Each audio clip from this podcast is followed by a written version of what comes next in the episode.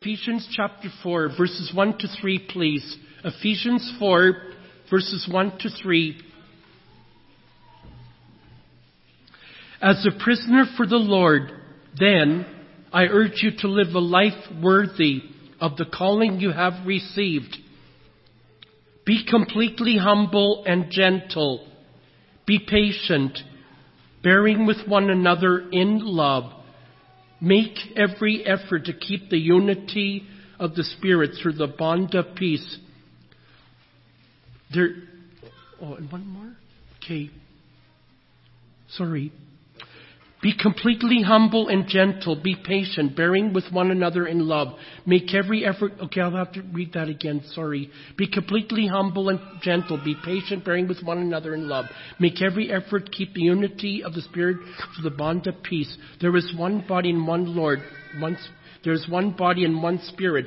Just as you were called to one hope when you were called one Lord, one faith, one baptism, one God, one Father over, uh, of, or, excuse me, one Lord, one faith, one baptism, one God and Father of all, who is over all and through all and in all.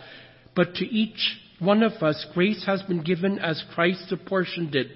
This is why it says, when he ascended on high, he led captives in his train and gave gifts to men. What does he what does he ascended mean except that he also ascended to the lower earthly regions?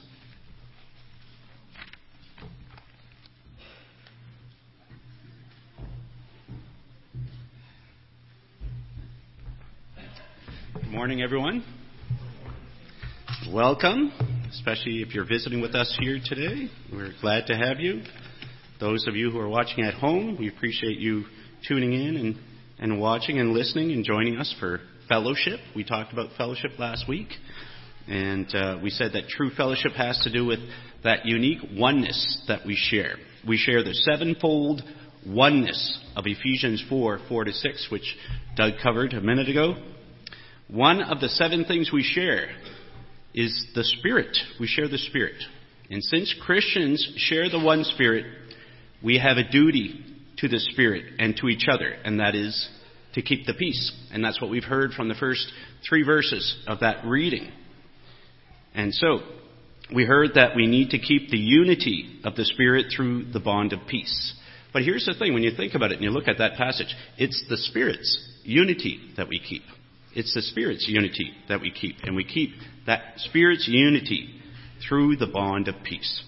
So the Greek word for unity here sheds light on things a little bit, and it's kind of interesting.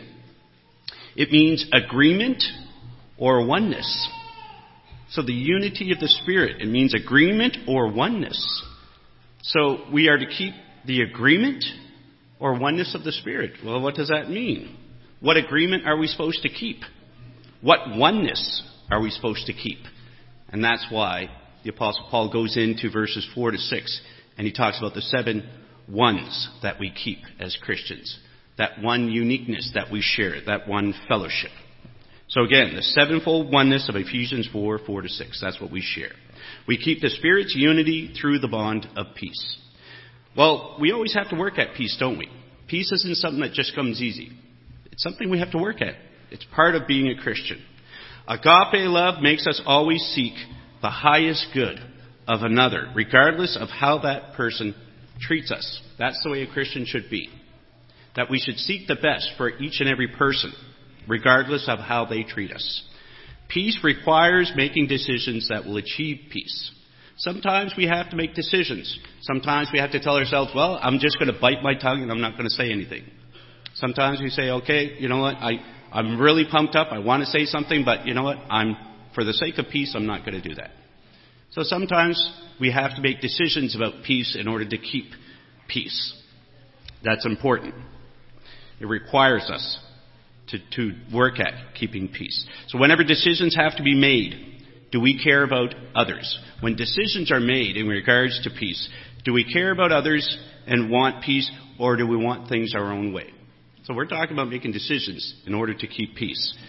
Does the decision made benefit everyone, or do we tell ourselves, well, I don't care, it's good for me, so I don't care about anybody else? You know, what kind of attitude do we have when it comes to wanting that peace? How badly do we want that peace. Selfishness interferes with the peace process, doesn't it? Our selfishness sometimes interferes with peace. We have to realize that in most cases, people who behave like that, people who are selfish, who don't want peace, sometimes they're struggling with peace. But not peace with others, but rather peace with themselves and peace with God. And so that's something that we have to think about. When we see somebody's being unruly, who's not being peaceable, who doesn't want peace, we have to ask ourselves, are they struggling with something? Are they dealing with something right now? Is that why they're behaving the way that they're behaving? Well, I've met a lot of people in my time who seemed really evil to other people. And they seemed really selfish, but they were hurting people. They were hurting on the inside. They weren't at peace with themselves. And for some reason, some of those people, they didn't like themselves very much. But they didn't know how to change it. They didn't know what to do to change that about themselves so that they weren't selfish. They didn't understand what was going on inside of them, in their minds and in their hearts. And for others, it was because of something horrible that they went through. Maybe they suffered a loss. Somebody they loved very much, they lost them and, and they're hurting because of that. Or maybe something that happened in their childhood. Maybe they were bullied in their childhood and they never got over it. So some people are bitter. Some people, they don't want peace because they have no peace within them. They struggle. Well, God wants us to know peace. God wants to know, wants us to know peace with Him, peace within ourselves, and peace with others. He wants us to know that peace. Peace starts with the individual before it can be achieved with others. But it has its root in the peace that we find in Christ Jesus. So let's look at an example of this. I've selected the text Philippians chapter 4 verses 2 to 9. We're going to take a look at that passage. And in that passage we see a situation about peace, uh, requiring peace and how it was handled. And we're going to see a few things in there that's going to be helpful for us, how we can achieve peace in ourselves. So let's start by reading verses 2 and 3 of Philippians chapter 4. So Paul says this. He says, I plead with Euodia and I plead with Syntyche to agree with each other in the Lord. Yes, I ask you, loyal, loyal yokefellow, help these women who have contended at my side in the cause of the gospel, along with Clement and the rest of my fellow workers whose names are in the book of life. So Paul said in this letter to the Philippians that he pleads with these two women to get along. To agree in the Lord, or some translations will say to be of the same mind. They were to be of the same mind. So we see two ladies who are part of the Lord's church who are having a disagreement. They weren't getting along. Something's going on there. This was likely even more than just a disagreement because it was so bad that it had come to the attention of Paul, who wasn't even there, but he heard about it. So it would be like us hearing about two women fighting in another congregation, and it's reached our ears all the way over here, and we're like, wow, you know it's bad if, if we're hearing it all the way over here, something that happened in another congregation. So, very bad. So, there's no indication of any kind of what the issue is. It's not we don't read anything about false doctrines or anything like that, but probably, more, most likely, it's probably a clash of personalities. That's what we're, we're looking at. So Paul pleads with them to agree in the Lord, he says. And other translations, as I mentioned, say to be of the same mind in the Lord. Another translation says to have the same attitude in the Lord. The same attitude in the Lord. So we can see that it had to do with behavior. That's one thing we know for certain. Whatever it was, they weren't behaving properly. So you'll notice that Paul pleaded with both women separately. I don't know if that jumps out at you when you look at it. Which sounds better to you? I ask both of you to agree in the Lord. Or I ask you, Euodia, and I ask you, Syntyche, to agree in the Lord. Which one sounds better? Sounds to me that he's, he's got a gentle approach here in the way that he deals with them. He wanted to be gentle. He said that these two women had contended at his side in the cause of the gospel. Well, he's pointing out that these were two good women. And this shows the kind of wisdom that he had. He was wise enough to know just exactly how to handle the situation. And so Paul then asked the loyal yoke fellow, it says, to help these two women along with Clement and the rest of Paul's fellow workers. If you look at the footnote at the bottom of your Bible, not all the Bibles will have it, but a lot of them will. It'll say loyal Syzygus. And so some scholars believe that this is the name of a person, quite possibly one of the elders of the church in Philippi.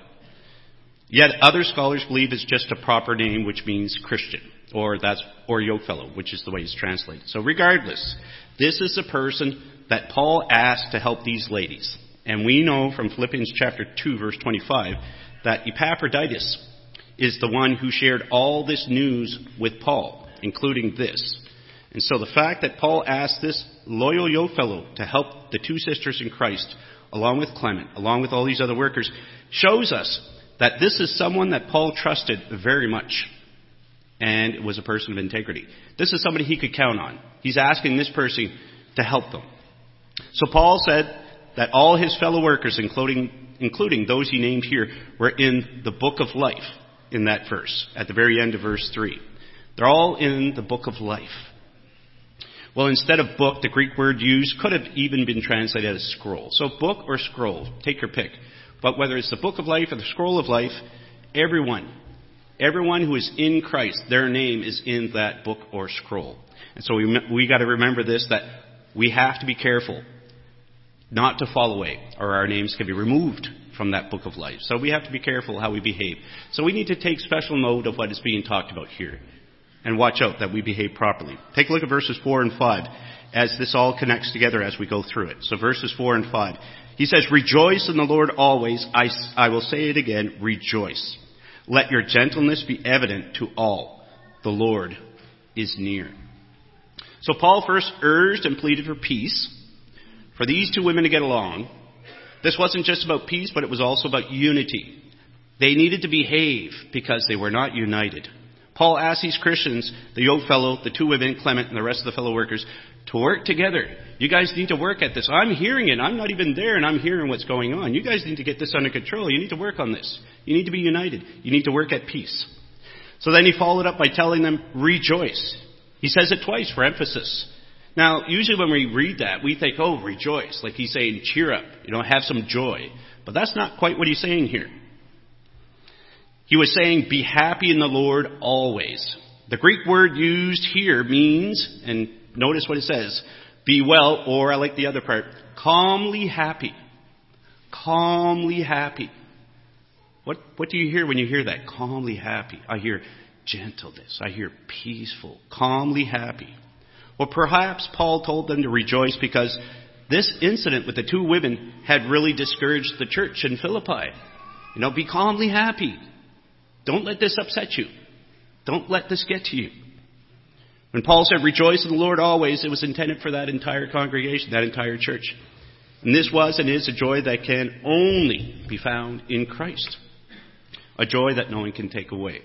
But notice he says, he follows that with, be gentle and let that gentleness out so that it can be seen by everybody. Notice he says, let your gentleness be evident to all. So it's not just about a gentleness within you, but it's one that everybody can see, that you let out and everybody can see it. Gentleness can sometimes calm even the angriest person or even the most anxious person, because that's what we're talking about here. We're talking about a situation where two women were misbehaving and there's a lot of anxiety going on for the entire congregation, the entire church.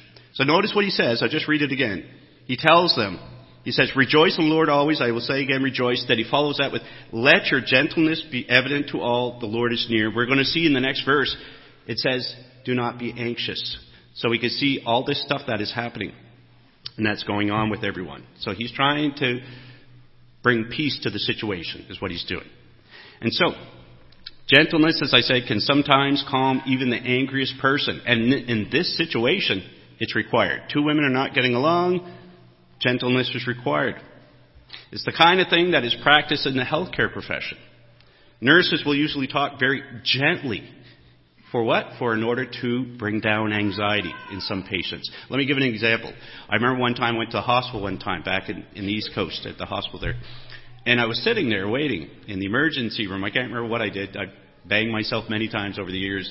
But I was sitting there waiting and this guy came in. He had a big gash in his head and just bleeding, and he looked in such bad shape. And the nurse comes up to him, and she says, Oh my goodness, oh. She said, I think you need a band aid. Don't worry, you'll be okay. The doctor will be here soon. And I thought, Are you crazy? Do you need some glasses or something? The guy's bleeding like crazy. Look at a big gash in his head. But after I sat down and I thought about it for a little while, I realized you know what? No, what she did was exactly how she should have handled it. Because if she would have walked up to the guy, she would have went, oh my goodness, I'll get you a doctor right away. She could have sent that guy into shock, right? He would have went, is it really that bad? And you just picture it like, ah, you know, so they have to be calm. They have to be gentle. They gotta try to calm that anxiety that people feel when they come in and when they're hurt. And it makes sense. And so gentleness calms a person down, and Paul is calling for gentleness here because of what's going on with these two women not getting along and fighting. The wrong attitude only makes things worse, right? What happens when we have the wrong attitude? It fires and it gets things turning the opposite direction you want it to go, right? But Paul wasn't just referring to being gentle towards others. Gentleness is a Christian attitude. It is a characteristic of a Christian. Christians should always be gentle, yet it doesn't mean that they always will, right? A lot of times Christians aren't gentle. They should be. If a person works at gentleness within themselves and with all people, it will slowly change them. It will help them to achieve peace. That peace that they want so much inside. Paul said, The Lord is near. Some translations say the Lord is at hand. The Lord is at hand. So it means the same thing. The Lord is close. It means Christ is never far from us, as in He's always near us. He's always with us. Paul could have said this to reassure these Christians. This is reassurance for us as well. It makes perfect sense in the light of the context of what we're reading here. And I like verses 6 and 7 because they go together with what was just said. So verses 4 down to 7. I'll read verses 4 and 5 again and then read 6 and 7 and go with it. Notice what it says. Rejoice in the Lord always. I will say it again, rejoice. Let your gentleness be evident to all. The Lord is near. Do not be anxious about anything, but in everything, by prayer and petition, with thanksgiving, present your requests to God and the peace of God, which transcends all understanding, will guard your hearts and your minds in Christ Jesus. So Paul said, Be well or calmly happy and be gentle. The Lord is near, so don't be anxious about anything. Perhaps the incident between these two women caused a lot of anxiety for everybody. Sometimes when two people aren't getting along and are fighting, they don't take into consideration everyone around them who's affected by their behavior. Imagine if two Oh, did it again. I did that last week. Imagine two people fighting out in the clothing room or something. Aren't you going to be affected by seeing that? Isn't the whole church going to be affected by that? Some people saying to themselves, why are they behaving like that and getting upset? And some people saying, oh my goodness, what's going on? We need to help them. You know, there's going to be a lot of attitudes, a lot of, a lot of anxiety floating around for everybody, right? That's what happens when these things happen. So, says that we have to be careful. We have to be careful of our behavior. We have to think about people around when we behave in a way that's ungodly. These two women are, are behaving ungodly. It's affecting everybody around them. It says we shouldn't be anxious. We shouldn't be anxious. It's not going to help anything. We won't be calmly happy if we're anxious. It's not going to happen. We won't be at peace with ourselves and others if we let anxiety take over. Paul said, take everything to God in prayer. That's how you deal with it. Being at peace with ourselves means relying on God and bringing everything to Him and not thinking that we have to carry any burdens alone. But sometimes that's what we do. We forget about God. We think we have to do it ourselves. We put, take on this, all this anxiety. We struggle. Well, perhaps that's what's going on here. That's why Paul is telling this loyal yokefellow, help them. They're fighting. All this anxiety is being created. The church is getting upset. Paul tells the loyal yokefellow, you know, help these two women. Help them to get along. Help them to be the same mind. Bring peace. Bring about peace in this church. And it makes sense. So we are to cast our anxiety on God. Perhaps Paul was telling these Christians how they should have handled the situation with the two women. We are to take everything to God in prayer, and it says with thanksgiving.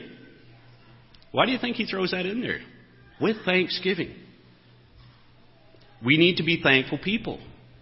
Thankful that God allows us this privilege and blessing of approaching Him in prayer, of being able to lay those things at His feet instead of carrying it as a burden. There has to be thankfulness in our hearts when we pray to God. Thankfulness that even we're, that we're Christians, that we are saved people of God. So God wants us to be at peace with ourselves. He wants us to trust His perfect peace that will guard our hearts and minds in Christ Jesus. This is one of the reasons we are to bring everything to Him. in prayer. It is what helps us to achieve that peace we desire. Don't you feel at peace once you've come to God and you've prayed and you've laid all these things at God's feet and you've shared all these things with God, all the things that you're struggling with that are causing anxiety? Don't you feel a sense of peace after you're done, you're done praying? Yes. That's the peace that passes all understanding. So now we read verse 8. Finally, brothers, whatever is true, whatever is noble, whatever is right, whatever is pure, whatever is lovely, whatever is admirable, if anything is excellent or praiseworthy, think about such things. Think about those things.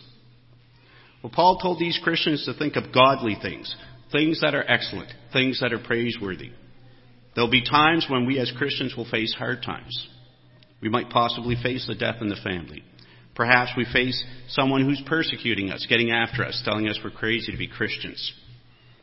Think of godly things, noble things, pure things, lovely things, Paul said. When you think of godly things, it's kind of hard to let earthly things get to you, right? When you're thinking of godly things, then earthly things don't get to you as much. And it makes perfect sense when we think about the context. Two Christian women not getting along in the church, and the church was feeling it. So Paul says to these Christians, don't be anxious, bring everything to God in prayer, and think about excellent and praiseworthy things. It all goes together. It makes sense. Don't let yourself be affected by what is going on and just try to help these two women. That's what Paul's saying. He says all these things, he's helping them to realize how they should handle this situation. So let's look at verse 9 and then we'll conclude all of this. So verse 9 says this Whatever you have learned or received or heard from me, or seen, or seen in me, put into practice, and the God of peace will be with you. So when we're fortunate enough to have, we're not fortunate enough to have Paul here with us. We can't see how Paul lived his life. We can read about it in the Word of God. And so we know that there's a lot of things that we can learn from Paul in his writings. And we know that his writings are inspired by God. We can learn some things about his behavior. We can learn some things about his life. But most importantly, we can learn what he taught. Things that were from God, things that we can put into practice.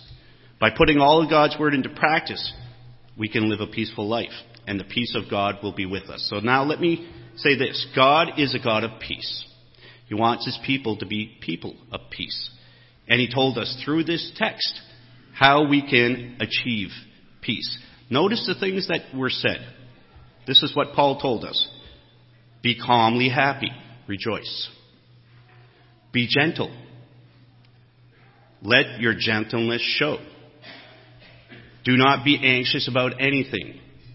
Bring all your cares and concerns to God through prayer. These are the things that we're told. And these are the things that we can do, and these things will bring us peace if we do these things. Be calmly happy. Calmly happy. Be gentle. Let your gentleness out. Show that gentleness to others. When you practice gentleness, you feel that sense of peace. Don't be anxious. It's, it's not going to help anything. Bring everything to God in prayer instead. We see everything laid out. That's how you bring about peace. God wants us to share our anxieties. He wants us to share our worries, our fears with Him, even though He already knows what they are. He's just waiting for us to bring them to Him. Bring these things to God in prayer and be at peace with yourself. That is the first step at being at peace with others. So Paul was talking to Christians here, specifically in this text. He was talking about the kind of peace that can only come from being in Christ. And that is the peace of God which transcends all understanding. It begins with the good news. It begins with the gospel. And it's interesting, in Ephesians chapter 6, verse 15, you might remember the section where it's talking about the armor of God. It mentions peace. And it says that, that, uh, that the gospel is the gospel of peace. It's called the gospel of peace because it's good news that brings about the kind of peace that God wants you to have. Peace with God, then others, comes through the gospel of peace. Only when we have responded to the gospel, the good news about Jesus, can we find true peace. Peace with God and then peace with ourselves. That's what it comes. For those of you who have responded to the gospel, I want to challenge you. I want to challenge you to do what Paul said in verse 9, and that is put God's word into practice each and every day. Because if you do, the God of peace will be with you, he says. If you're here today and you have not heard the good news and responded to it, I want to invite you this morning to come forward. I want you to come forward and hear the good news of salvation, the good news of true peace that comes from being in Christ, and then respond to that good news through the waters of baptism. So if you're here today and you haven't done that, if you're not in Christ, won't you do that this morning? Let's stand. We sing our last song in the morning.